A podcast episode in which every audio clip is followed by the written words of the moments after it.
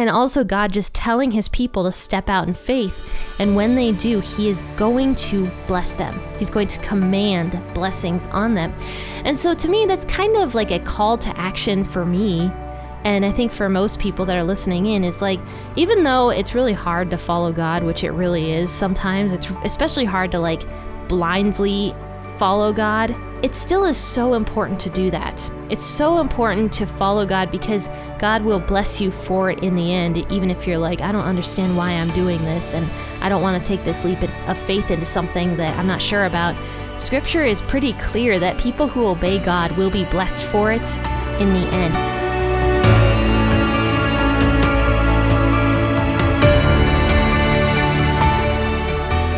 Hey, faithful listener, grab your cup of coffee and experience the Bible in a way you never have before.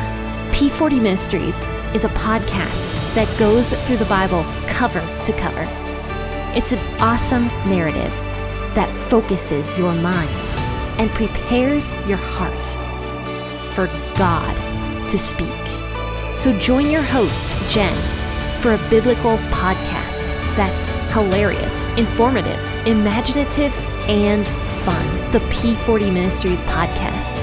Listen now as we go through the book of Leviticus.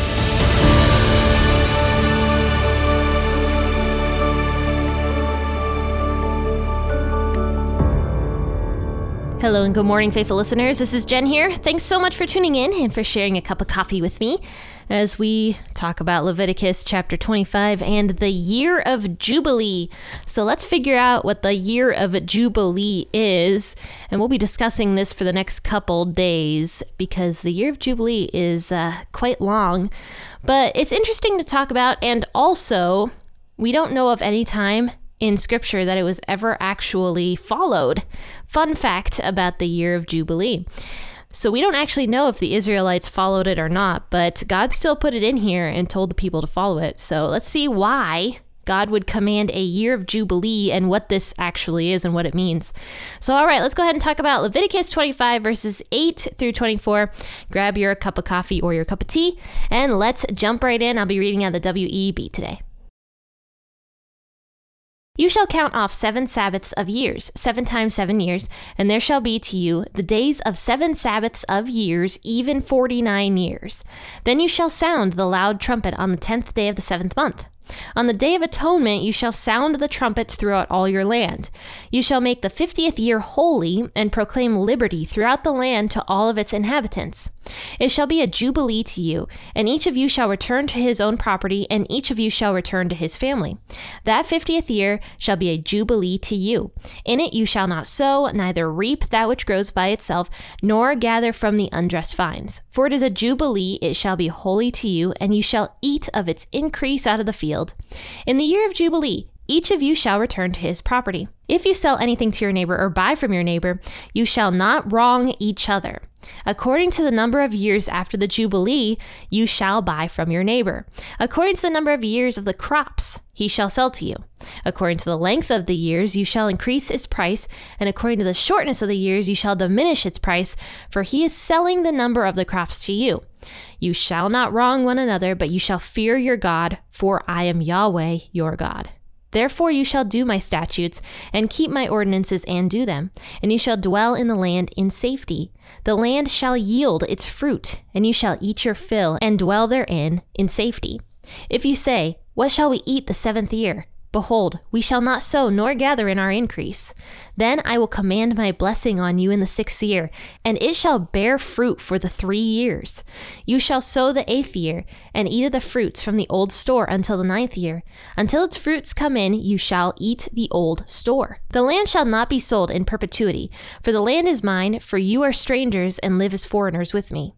In all of the land of your possession, you shall grant a redemption for the land. Okay, I'll be honest, when I first read this, I had no clue what was going on. I was like, what is this talking about? What's a what's a jubilee? What is a like a year of jubilee? Why would God command this? I don't even get it. So I had to research this quite a bit because I, I truly did not understand what was happening here. But from my research, I think I figured it out, and let's see if I can uh, explain it to you guys. So a year of Jubilee was every fifty years. So we talked about the Sabbath year, which was where you literally just did not uh, plant anything or sow anything. You just let the land lay completely fallow and you wouldn't do anything with it. And this was a way to like bring nutrients back into the soil. It was just good for the land, and God commanded this to be done every seven years. But every forty-nine years after the Sabbath year of rest, God commanded another year, rather the fiftieth year, to also be a Sabbath year of rest for the land. And this was called the year of Jubilee. So every fifty years, a Sabbath rest would happen twice for the land, two times in a row for two years. Does that make sense? So it'd be one year would be the Sabbath rest and you wouldn't plant. The next year would be the year of Jubilee and you wouldn't plant anything. So it was two Sabbath rests for the land. And once again, that would happen every forty-nine and fiftieth year. So that was the year of Jubilee. And so the reason God commanded the year of Jubilee was because it was like a whole year of celebration, pretty much. Like he commanded the people to have a Jubilee. And a Jubilee just means a celebration. You know, it means like freedom. And that's what he's talking about. He says, proclaim liberty throughout the land to all of its inhabitants on the year of Jubilee. So this was a year of proclaiming liberty. But not only did the people proclaim liberty, they actually would have to literally show that people were being liberated. So Jewish servants would have to be set free. That was part of it. And also land would have to be returned with no debt. Does that make sense? So what would happen was, back in these days when people were very poor, they would either sell their land, they would sell their house, or they would sell themselves. And that was a way for them to get out of debt. We talked about indentured servanthood, and that was what the people would do. They would sell themselves to a rich person, and they would be um, considered to be like a servant that lived in that house until their debt was paid off. And then they could be let free and should be let free. But if they didn't get their debt paid off within that seven years, they would still have to be let go after seven years. They could not be an indentured servant for more than seven years. But if it was a year of Jubilee, that slave or servant, I should say, would have to go free nonetheless, even if that servant, uh, you know, only was there with that master, I should say, for three years. It didn't matter. If it, there was a year of Jubilee coming up, that slave or servant would have to be let go. And then also, not only did it have to do with servants, but specifically, God is talking about property here. And we'll talk more about the servant thing later. We're going to get into that more uh, next week. But as far as property went, if somebody was very poor and they wanted to sell their property or sell their house to somebody, then they could do it. But it depended on the amount of years until the year of Jubilee with um, how expensive that property would be. So if the year of Jubilee, let's just say it was in five years, and this poor man and his family just like fell on hard times, they would sell their land to somebody who is rich. But it depended on how much time was left until the year of Jubilee for how expensive that piece of property was. And that's what it says here. If there were less years to the year of Jubilee, then that means that the property was going to be worth less, not worthless, but worth less. But say there was like forty-nine years until the next year of Jubilee, that property would be worth a lot more. And so that rich man would have to buy it from the poor man depending on how many years were left until the next Jubilee. So say it was forty-nine years, that property would be way more expensive than say three years until the Jubilee. Then it would be much cheaper if uh, that rich man only had it for three years because it was almost like you were lending it to people. It was never fully given to them or sold to them in most cases. And God did this as a way to safeguard and protect the poor. And when that piece of property was given back on the year of Jubilee, that poor man's debt was erased, is kind of what it says. You shall return it to his family in the year of Jubilee. And so it no longer belonged to that rich man. It went back to the poor guy. And so so that's kind of a breakdown about uh, the year of Jubilee. And that's really all it has to do with, is just giving um, freedom, giving people their stuff back in a way, giving people their properties and their homes back on the year of Jubilee. And this was a way to just protect and safeguard poor people. But God goes on to say here in verse eighteen through twenty-two that because the year of Jubilee was the year right after a Sabbath year of rest, God specifically calls on the people to have faith. He says, have faith that I am going to provide for you for two years if you don't sow in your fields. Trust that I'm going to provide for you and your family. And in fact, God says he's going to command his blessing on the, the sixth year for the people that choose to follow God and choose to A, have the Sabbath year of rest for their land, and then B, celebrate the year of Jubilee and once again not sow in their fields and give their land another year of rest. And God says he's going to command his blessing. That's a really hard word, like a harsh word. Command his blessing on those people that choose to follow and obey him. And I think that's a really cool word. And also God just telling his people to step out in faith. And when they do, he is going to bless them. He's going to command blessings on them. And so to me, that's kind of like a call to action for me. And I think for most people that are listening in, is like, even though it's really hard to follow God, which it really is sometimes, it's especially hard to like blindly follow God. It still is so important to do that. It's so important to follow God because God will bless you for it in the end, even if you're like, I don't understand why I'm doing this and I don't want to take this leap of faith into something that I'm not sure about.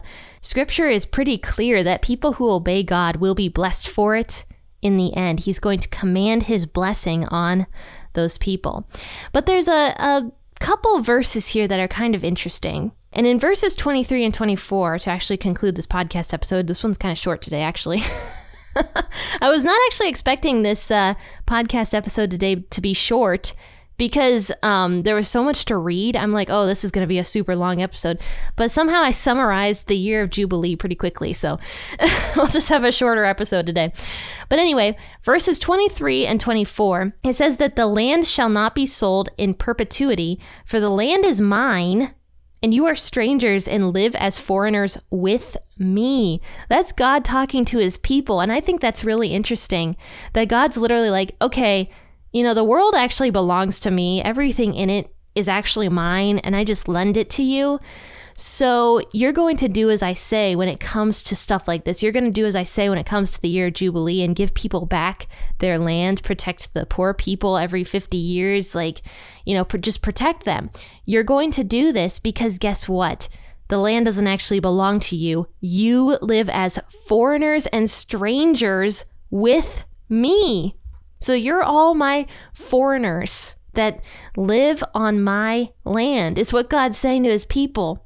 Isn't that interesting that that he says that? And so that's another thing where um, we have to remember that everything we've been given by God actually belongs to him. So we need to take extra good care of the stuff that God gives us.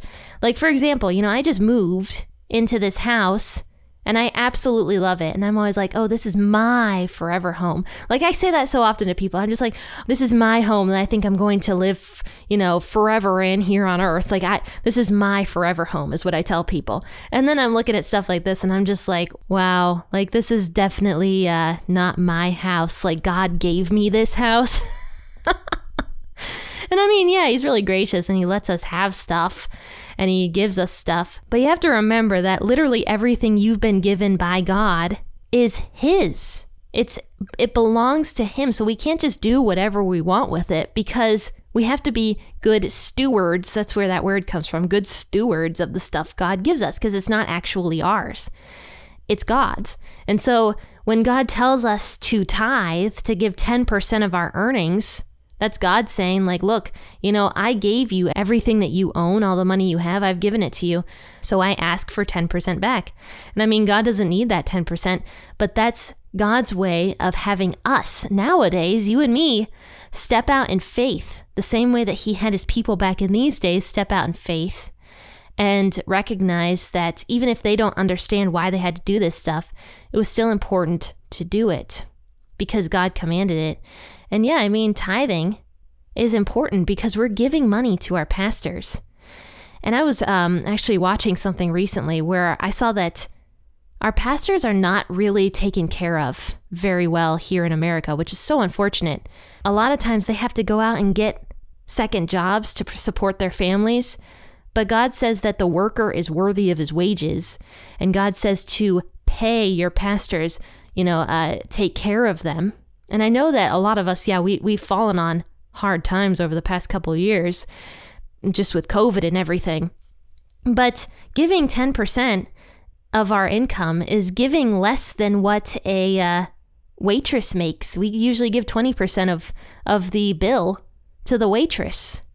And so, I mean, if you think about it that way, God's really not asking for very much because we give a lot more to other things and to other people than we do to God. And whatever we do end up giving to God or giving to the church, I believe and I have faith that God is going to use it for good, to bring good people into the church and to um, just promote the church in a very positive way. So that's why I think it's important to tithe, but in general, just being respectful of the things God has given us and being thankful for the things God's given us and just saying, thank you, God, for all the stuff that you've given me today that really belongs to you, but I'm taking good care of it for you. So friends, this was uh, Leviticus twenty-five, the year of Jubilee, and I hope you guys enjoyed this episode. And if you did, share it on your social media platforms, and you know, continue to tell people about the P forty Ministries podcast, soon to be the Bible Explained podcast. But you know, if it if it's been touching you in some way, just tell people about the podcast and uh, let them know that it exists. But friends and faithful listeners, thanks so much for tuning into this episode. I'll see you bright and early Monday morning. Actually, my uh, sister is going to be on that podcast on Monday, so join in then. It's going to be a lot of fun. I always enjoy the episodes I do with my sister, and she's been uh, kind of gone for a while. She hasn't been on the podcast, so it's going to be fun to have her back on on Monday. So tune in then, six a.m. or whenever you wake up. But until then, happy listening, and God bless.